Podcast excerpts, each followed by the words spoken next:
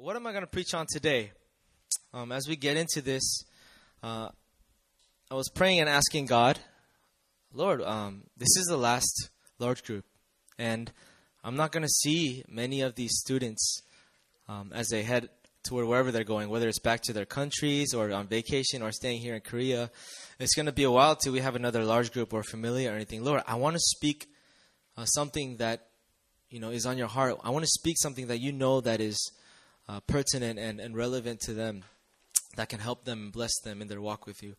And um, seeking, seeking, seeking, and I think I think the Lord gave me a word, right? But um, I'm really hoping that uh, I'm, I'm really hoping that it blesses you. You guys ready? Yeah. All right. Let me let me pray real quick. Let's pray. Yeah. Father, I just thank you so much that simply by the truth that you love us, God. The fact that you love each and every one of us here, God. And I know that when we meet together on Tuesdays, I know that you love uh, meeting us here. God. You love meeting us here because you love to touch your people, God. You love to speak to your people, God, and and um, and you are for every single one of us, God. Um, at this time, Lord, I just pray, would you use me to speak your heart? Would you use me to speak your words? I pray that um, the words of my mouth and the meditation of my heart would be pleasing to you, God. And at this time, I just pray um, that your spirit of wisdom and revelation would enlighten our hearts and open the eyes of our hearts to see how glorious you are, God. So, Lord, I just pray that every heart may be fertile. Every heart, oh God, would be hungry. And I just pray that all the seeds planted today would come into fruition, oh God. We thank you for this time, oh Lord. It's in Jesus' name I pray. Amen. Amen. Um, yeah, let's turn to the book of Hebrews, chapter 11. Hebrews, chapter 11.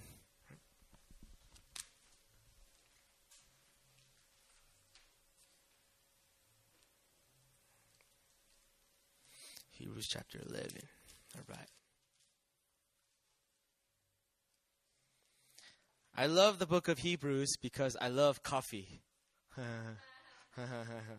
you guys don't get it. Icebreaker, right? All right, here we go. Hebrews. Now I'm saying. All right, Hebrews chapter 11, verse 1 and the title of this uh, particular passage here is By Faith, right? So on the count of three, let's all declare and read this verse together. One, two, three. Now, faith is the assurance of things hoped for, the conviction of things not seen. All right. Going to read that again. Now, faith, faith is the assurance of things hoped for, the conviction of things not seen. And Hebrews chapter 11, you know what it's known for? It's known for the Hall of Fame, the Hall of Fame of faith. Because if you keep reading the whole book of Hebrews 11, it talks about and lists all these people in the Bible that are known for their faith. It's called the Hall of Fame of faith. Right? So it goes through people like Abraham, Noah, Isaac, Jacob, Joseph, Moses, and all these stories, and they made it to this list. Right? And let's skip down to verse 32. Verse 32. After all these people, the writer of Hebrews, he says this in verse 32. Says, and what more shall I say? For time would fail me, or I wouldn't have enough time to tell about Gideon, Barak, Samson, Jephthah, of David, and Samuel, and the prophets. Basically, what he's saying is there's so much more people that I can talk about, but time does not suffice for me to talk about all these people that had incredible faith. Now, in this Hall of Fame of faith, right, there's one person in particular that popped out. There's one person in particular that really stuck out to me in that verse, and that person's name is Gideon. Everybody say Gideon. All right.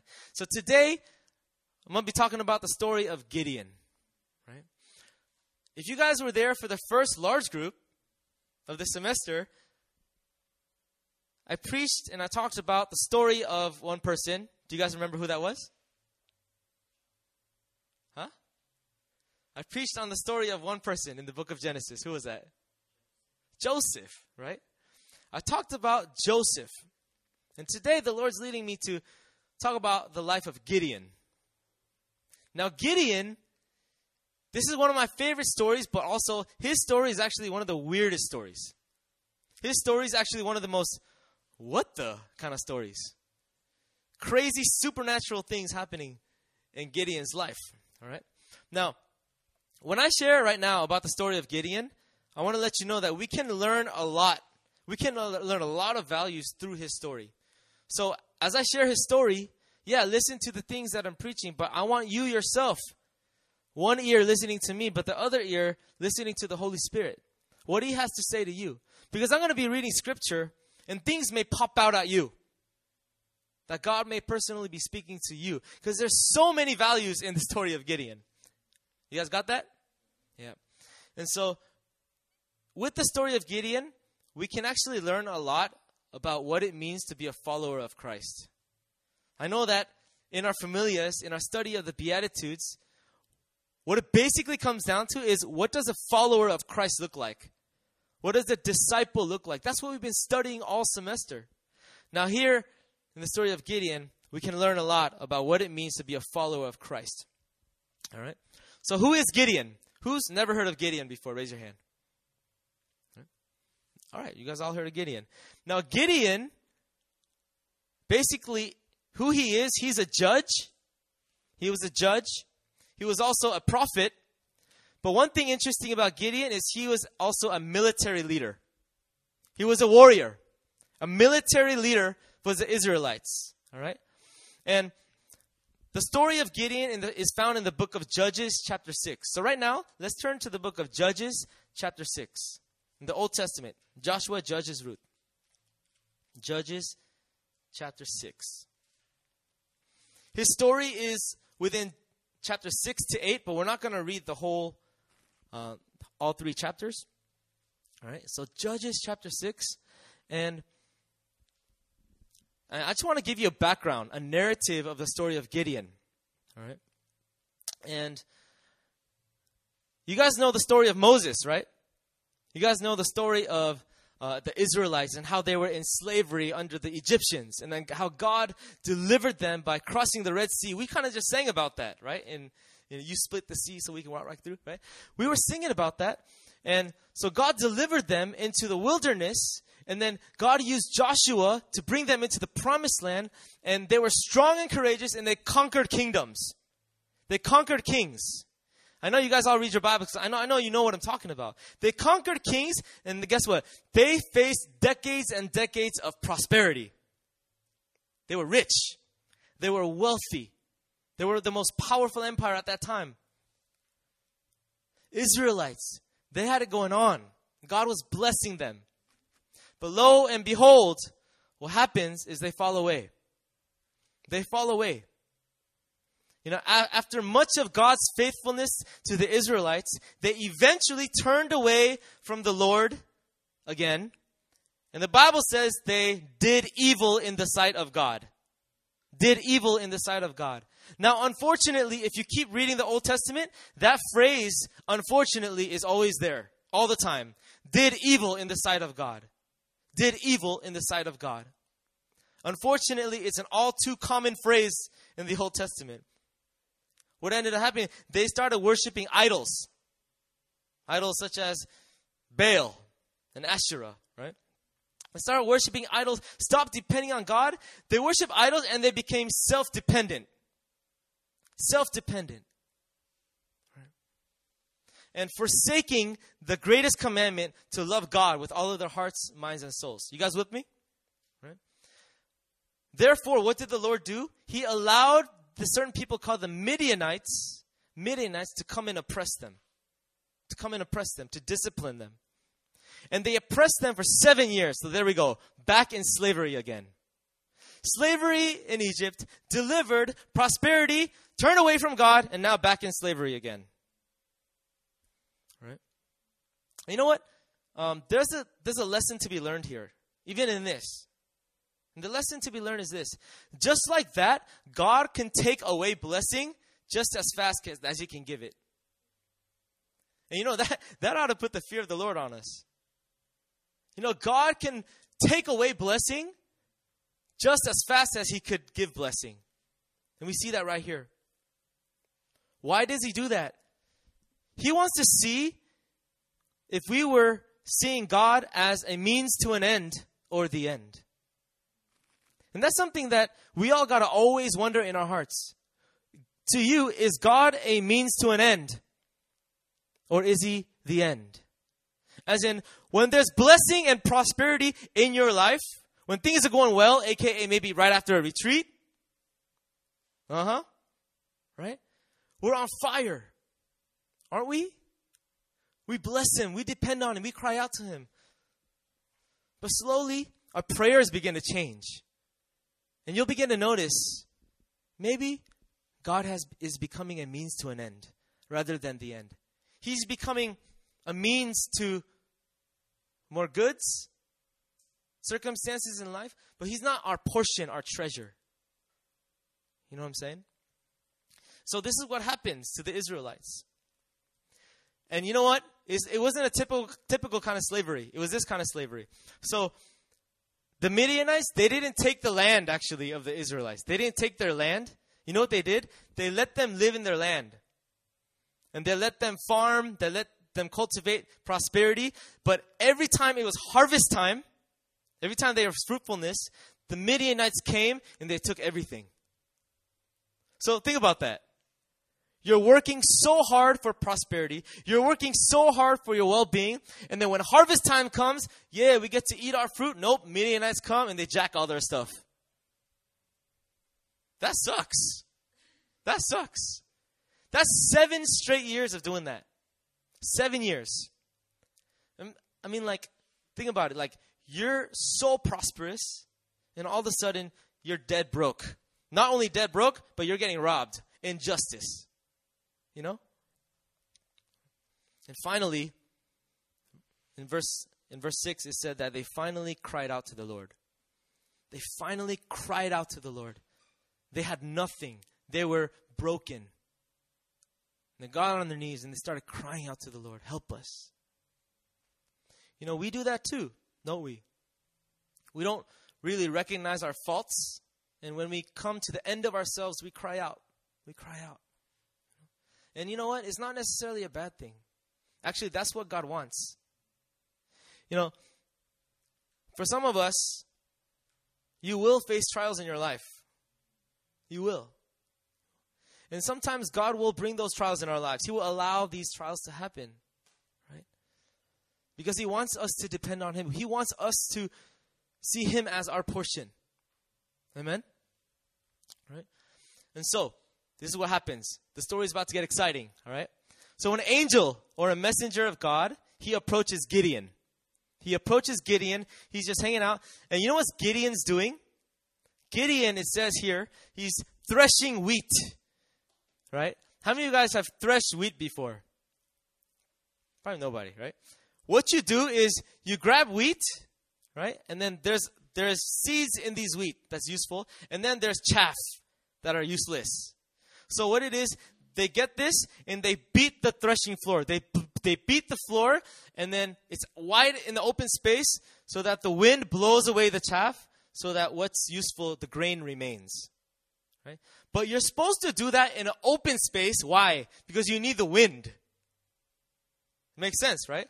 But Gideon, he's doing something strange here. He's in a wine press, this circular wine press where there's a little bit of walls, and he's hiding. He's hiding and he's threshing this wheat. Why? Because he's scared. The first thing to know about Gideon is he was fearful.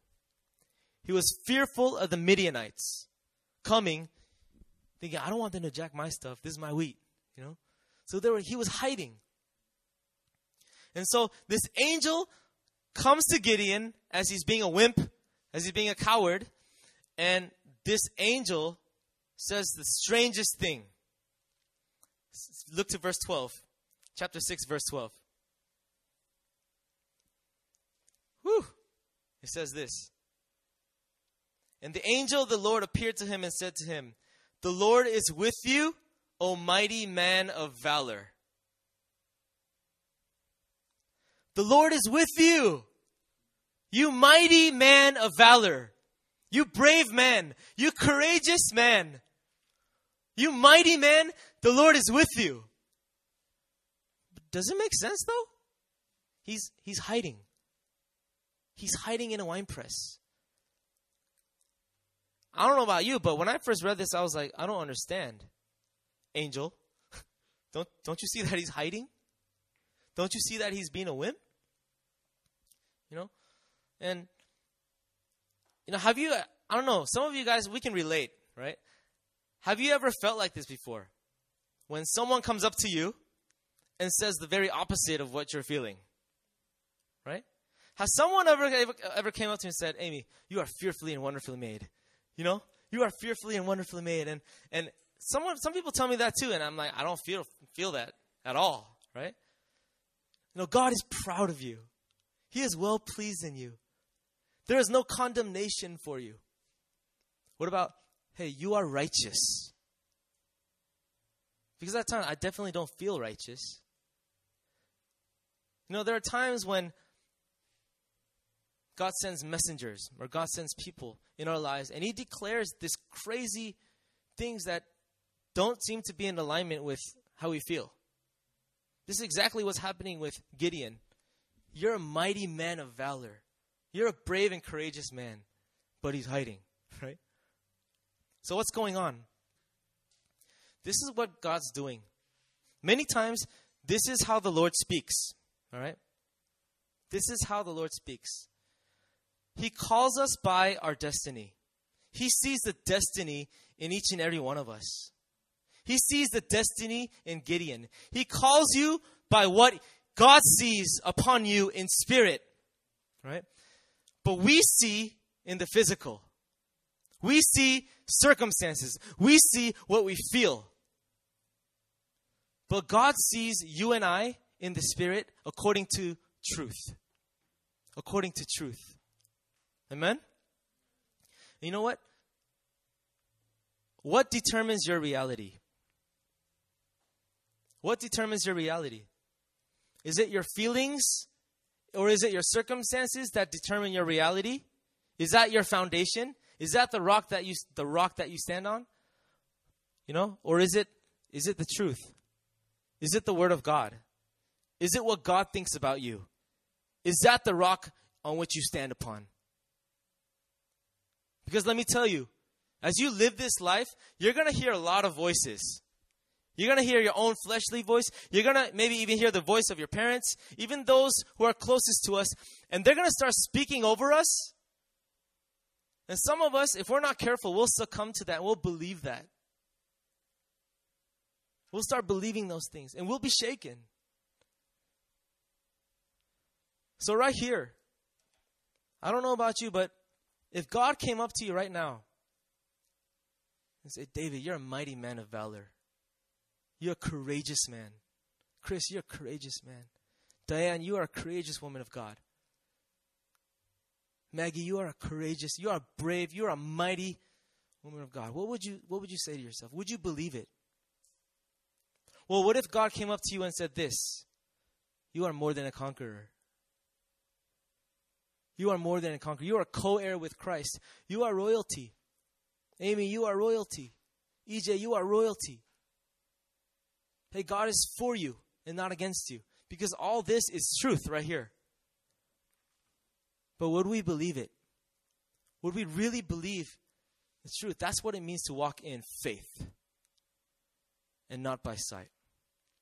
This is what it means to walk by faith and not by sight. Amen? You guys with me? Right. So let's move on in the story. You know what he begins to do? You know what Gideon begins to do after God comes up to him, angel comes up and say, "You mighty man of valor, God is with you."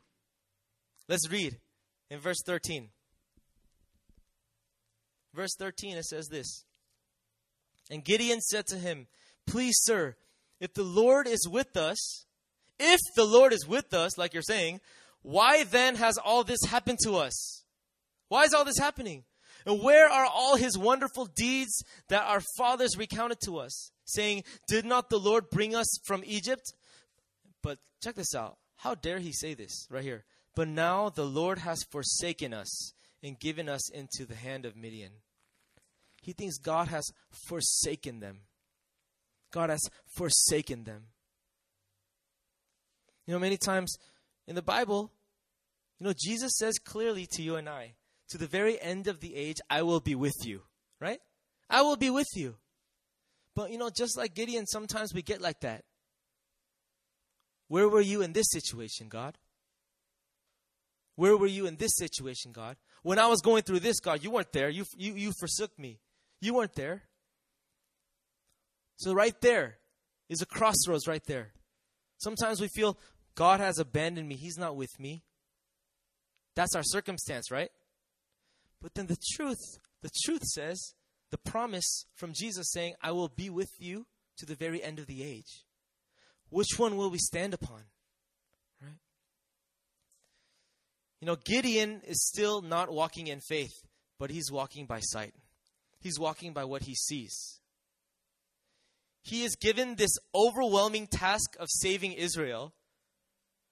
And God responds with how weak he is and how weak, and Gideon responds with how weak he is, how weak his clan is, and how he is the most unqualified. So this is what happens. You know what God says to Gideon? You mighty man of valor. God said, I'm going to use you to save this nation. I'm going to use you to save this nation. And then how does he respond? Me? I'm the weakest. My clan, my family is the weakest of all families in this tribe. And I am the weakest in my family. I am the most unqualified. I'm hiding here. Don't you see? What you mean you're going to use me? Actually, it sounds like Moses, doesn't it? When God says, I'm going to use you to deliver a people. But Moses uses that excuse of, no, I can't even speak. I can't do this. I can't do this. I'm weak in this. But isn't it interesting? And isn't it amazing that God wants to exactly use those kind of people? And if you're like me, guys, if you're like me, as we're growing and walking with the Lord, there's going to be situations and opportunities that God will present to you and I. And I know, I know that some of us will think, but I can't do this. But I can't do this. I don't have the skills to do this. Right? But good news, that's what qualifies you. that's why God wants to use you. Amen? All right. So, what does Gideon do? He tests the Lord. He tests the Lord. He's saying, Lord, if this is true, I want you to prove it to me. So Gideon, he go get some some some meat he gets some food, he puts it on a rock, and then God, what does he do? He brings fire out of that rock and it consumes the food. Now, if you and I, if you saw that in front of your eyes, if you if you saw that supernatural act in front of your eyes, would you not believe that God is telling the truth? Right? Would you not believe that God is being honest? Would you not believe that he really is with you and that he really is going to use you? But Gideon, even through a supernatural act like that, guess what he does? He continues to doubt. He continues to test God. And that's like some of us too. Some of us, we've experienced the power of God like never before. Some of us, you have felt the power of the Holy Spirit like electricity on you. Some of us, all of us, have witnessed and believe in the greatest miracle, the death and resurrection of Jesus Christ the most supernatural happening in history. And still, we doubt, don't we? We doubt God. We doubt God's love, right? So he tests him, but by God's grace, God is patient. He's like, he proves himself. God always proves himself, right? And so, I want to get to the part of the story that that really just uh, stuck out to me, right? And it's this: Gideon gathers an army of about 32,000 people. An army of about 32,000 people. God comes up to Gideon. Now check this out and says, "You have way too many people." 32,000. At that time, the Midianite army, it was estimated they had 150,000 people. 32,000 versus 150,000. And so, what does God do? He shrinks the army and said, For those who are filled with fear, go home. So the army is cut down by about 80%. And with the remaining left, God says, Oh, there's still too many people. There's still too much. So I want to cut down more of your army. So what does he do? Go to a lake, and the soldiers that drink water like this, like this, keep them. But the soldiers that put their mouth to the water, let them go home. Why? Because the soldiers that brought water to the lips, they're qualified. Why? Because they're paying attention. They're paying attention. Their eyes are open. But to those who are who are just dipping their face in the water, they're they're obviously not paying attention. They're letting the guards down. So God let them go. So how many soldiers remained? 300. 300 against what? 150,000 people. And God says, I'm going to use you. Right? Before they go into battle, this guy in the, in the in the clan, he has a dream. And this is a dream. He goes up to Gideon and says, Gideon, I had a dream. There's this barley bread. Everyone say barley bread. There's this barley bread that rolls down from the mountain and it crashed onto their camp and it destroyed them all. That's the dream that this guy shares with Gideon before going into battle. Isn't that encouraging? Right? Now, why, why am I sharing all these little details? I want you to catch the theme here. Gideon, the lowest in his tribe, the lowest in his family, hiding. Right? Now, his army that he could come up with, they're shrinking. They're shrinking by like 90%, 95% of the size, little by little. And barley bread, you know what barley bread? It's like puri or something, puri bread or something, right? You know what it represented? It actually rep. Some people, some scholars say that that kind of bread was used to feed dogs. It was the lowest quality of grain, the lowest quality of bread. And that prophetic dream saying, God will use the lowest of lows to, to defeat the strongest army. Now it's about to get real cool. It's about to get real weird. You guys with me? Hang in there. Here we go. So Gideon, he gets this idea. If I was Gideon and I had my army of 300, you know, I'm responsible as a commander to tell them to rile them up, to encourage them, and, and, and to face this 150,000 uh, person army, right? But this is what Gideon does. He gives them two things weapons, two weapons to fight with. The first weapon, he, he gives everyone a trumpet. A trumpet. All right? If you keep reading, he gives them a trumpet. And the other hand, you know what he gives them? He gives them a torch inside a jar. What the heck is that, right? A torch inside of a jar and a trumpet. And here's the game plan. Here's the game plan. Gideon says, I'm going to go forth, and when I blow my trumpet, I want all you guys, all 300 of you, to blow your trumpet. And at the same time, I want you to break the jar, break the jar, and that's the game plan. That's the game plan, right? But if you keep reading, you know what happens? They blow the trumpet, they break the jars, and the Midianite army, they start fighting each other. They start fighting each other, and they start killing each other, and they start running away. Isn't that crazy? They start running away. And then the Israelite army, they run after them, and they destroy them. And they won. And that prophetic dream of the using the lowest of lows to defeat the strongest, it happens. He used Gideon in the small 300 to defeat the Midianites, their oppressors. How? I was like, God, you got to speak to me. Like, what does this mean? This trumpet and like these weapons of warfare. And then the Lord, He led me to Second Corinthians, right? So let's turn to Second Corinthians chapter 4 verse 7 through 10. Second Corinthians chapter 4 verse 7 through 10.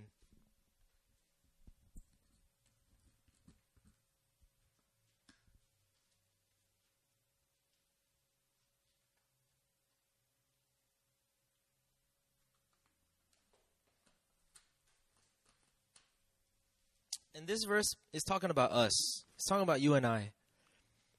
Now I want you guys to catch this. Second Corinthians chapter 4, verse 7 through 10.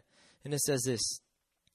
But we have this treasure. Everyone say treasure. In jars of clay. Right? We have this treasure in jars of clay to show that the surpassing power belongs to God and not to us. All right? We are afflicted in every way, but not crushed. Perplexed, but not driven to despair. Persecuted, but not forsaken. Struck down, but not destroyed. Always carrying in the body the death of Jesus, so that the life of Jesus may also be manifested in our bodies. So I felt like what the Lord was speaking to me was this you and I, it says right here in this passage, you and I, we are, ju- we are but jars of clay. We are but jars of clay. But it says in this verse that within us, within you and I, is this treasure. Is this treasure, right? To know that this all surpassing power, it belongs to God and not to us. And that's exactly what we see in the story of Gideon's fight that God used the most lowest thing, the lowest people, to display His power, to display His might, to display His rule. Right? And so I want to share this verse with you. 1 Corinthians 6 19, you can just listen. It says, Do you not know that you that your bodies are temples of the Holy Spirit who is in you? Whom you have received from God, you are not your own. And the verse is, this verse, turn to your neighbor and say, You are a temple of the Holy Spirit. And this treasure that is in you and I, this treasure is the Holy Spirit. You and I, we are but jars of clay. And this treasure in you and I, that is the Holy Spirit. Right? And think about this verse in 1 John 4 4. It says, You, dear children, are from God and have overcome them. Check this out. Because the one who is in you is greater than the one who is in the world. The one who is in you, in you, in me, right, is greater than the one who is in the world. Amen? Now check this verse out. Colossians 1:27. To them God has chosen to make known among the Gentiles the glorious riches of this mystery is this, which is Christ in you, the hope of glory.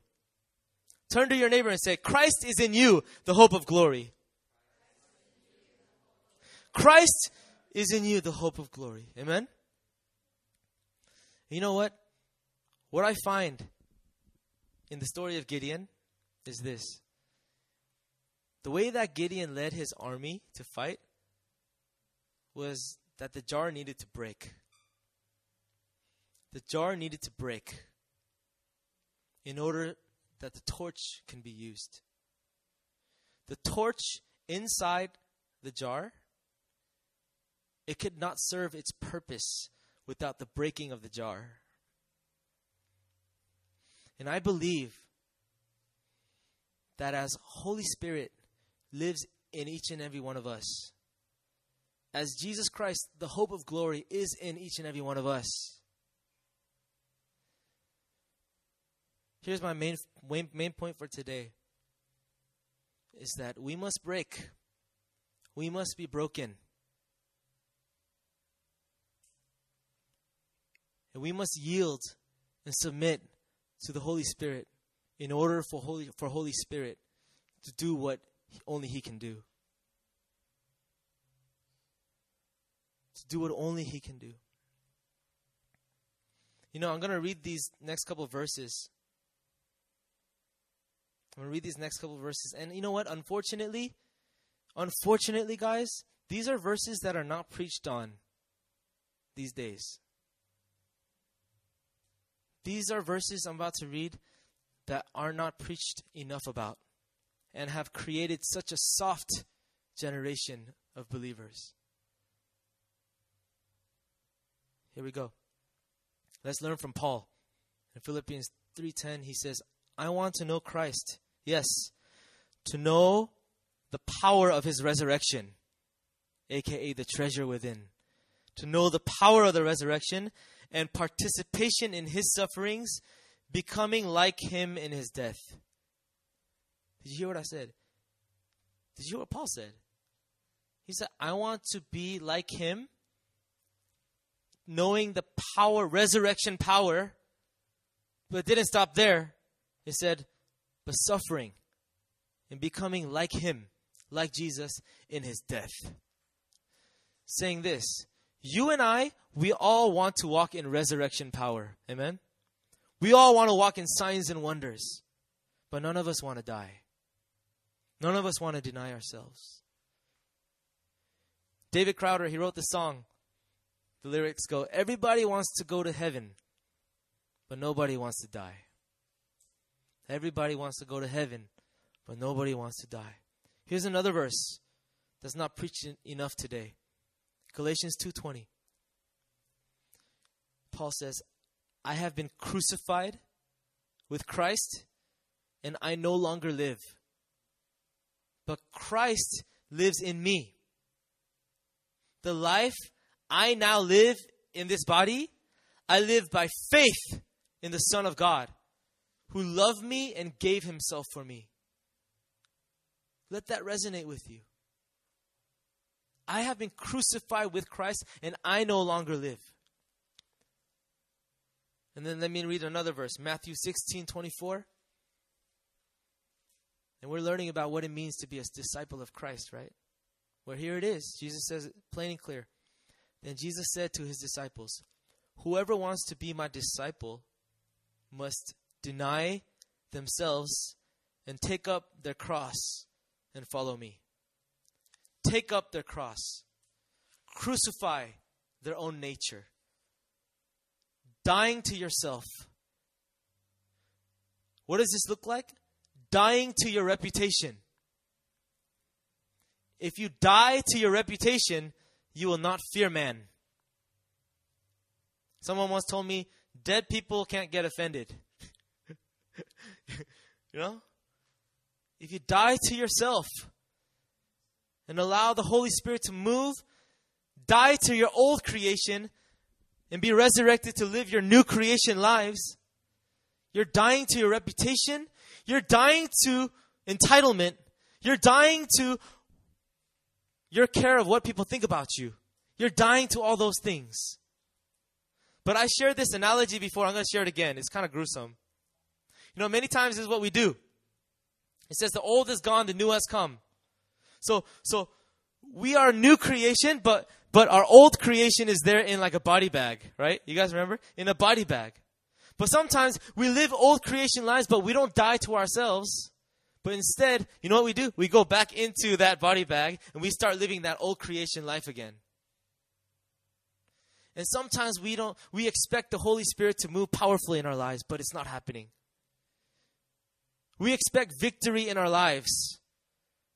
We expect signs and wonders to come out of our lives. We expect all these amazing testimonies to come out of our lives. We expect boldness to come out of our lives, but what's happening?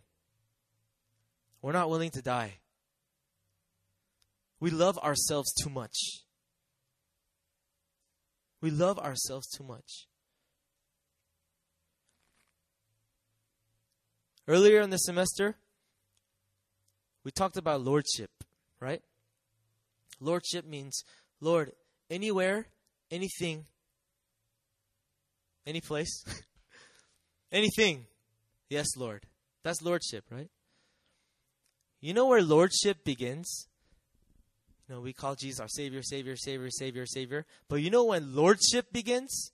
It begins when we choose to die to ourselves. That's where lordship begins. That's where lordship begins. You know, my message tonight, I'm pretty much done, but I felt like what the Lord wanted me to share with each and every one of us is we have studied the Beatitudes this semester, right? We have studied the Beatitudes. But here's the thing the key to living a beatitude centered life, you know what it is? It's dying to ourselves and allowing the Holy Spirit to do His work in our hearts. You and I, we are incapable of living out the Beatitudes. You and I are incapable of living out as a true follower of Christ if we don't humble ourselves, if we don't carry our crosses daily, if we don't die to ourselves. That is the key to allowing the life of the kingdom citizen to manifest in our lives. How many of you guys want that? How many of you guys want that? Right? How many of you guys want that? Um, let's stand as we close tonight. Just going to make it short. Make it short tonight.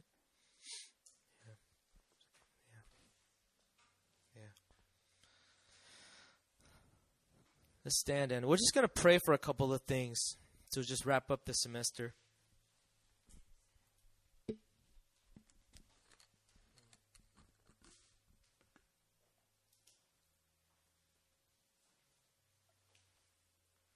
Yeah, and if we could just take some time to just close our eyes.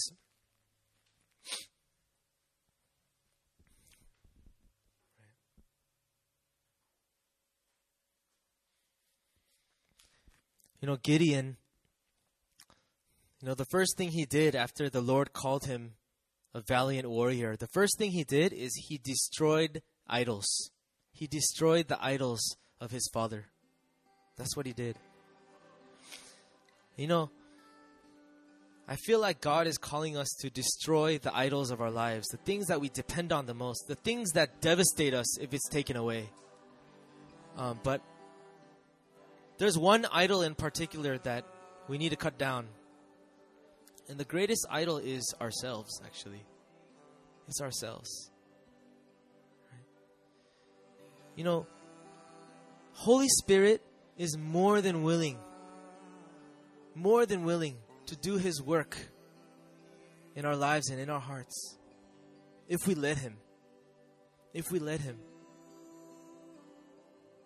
So I'm just going to read Galatians 2:20 one more time. And after I read this prayer, I want to give you some time to just speak to the Lord. I'm saying, Lord, I want this to be part of my life. Teach me what it means to die to myself, to, deny, to deny myself, strip away all entitlements.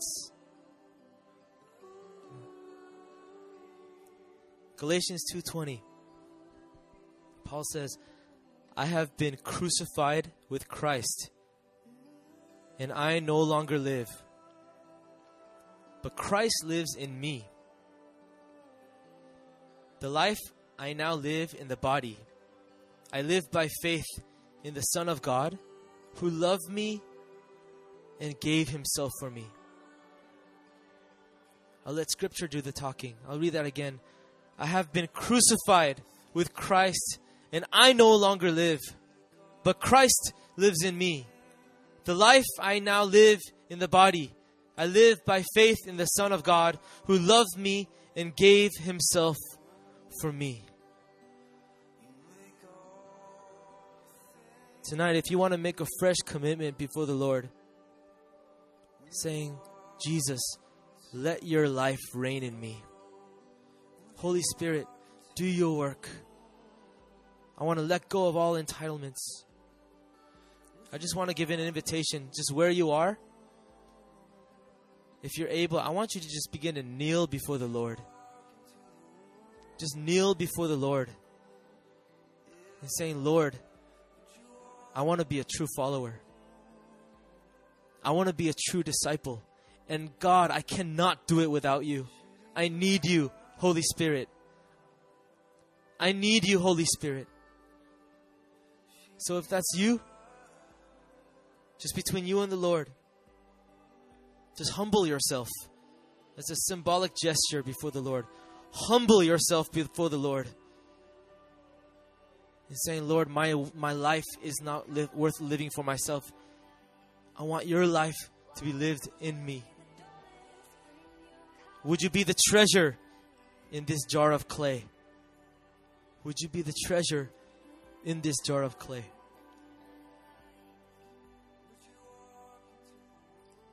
And just begin to dialogue with Him. Just begin to speak to Him. Just begin to speak to Him. And so, Lord, I surrender. I just give you a moment, just between you and the Lord.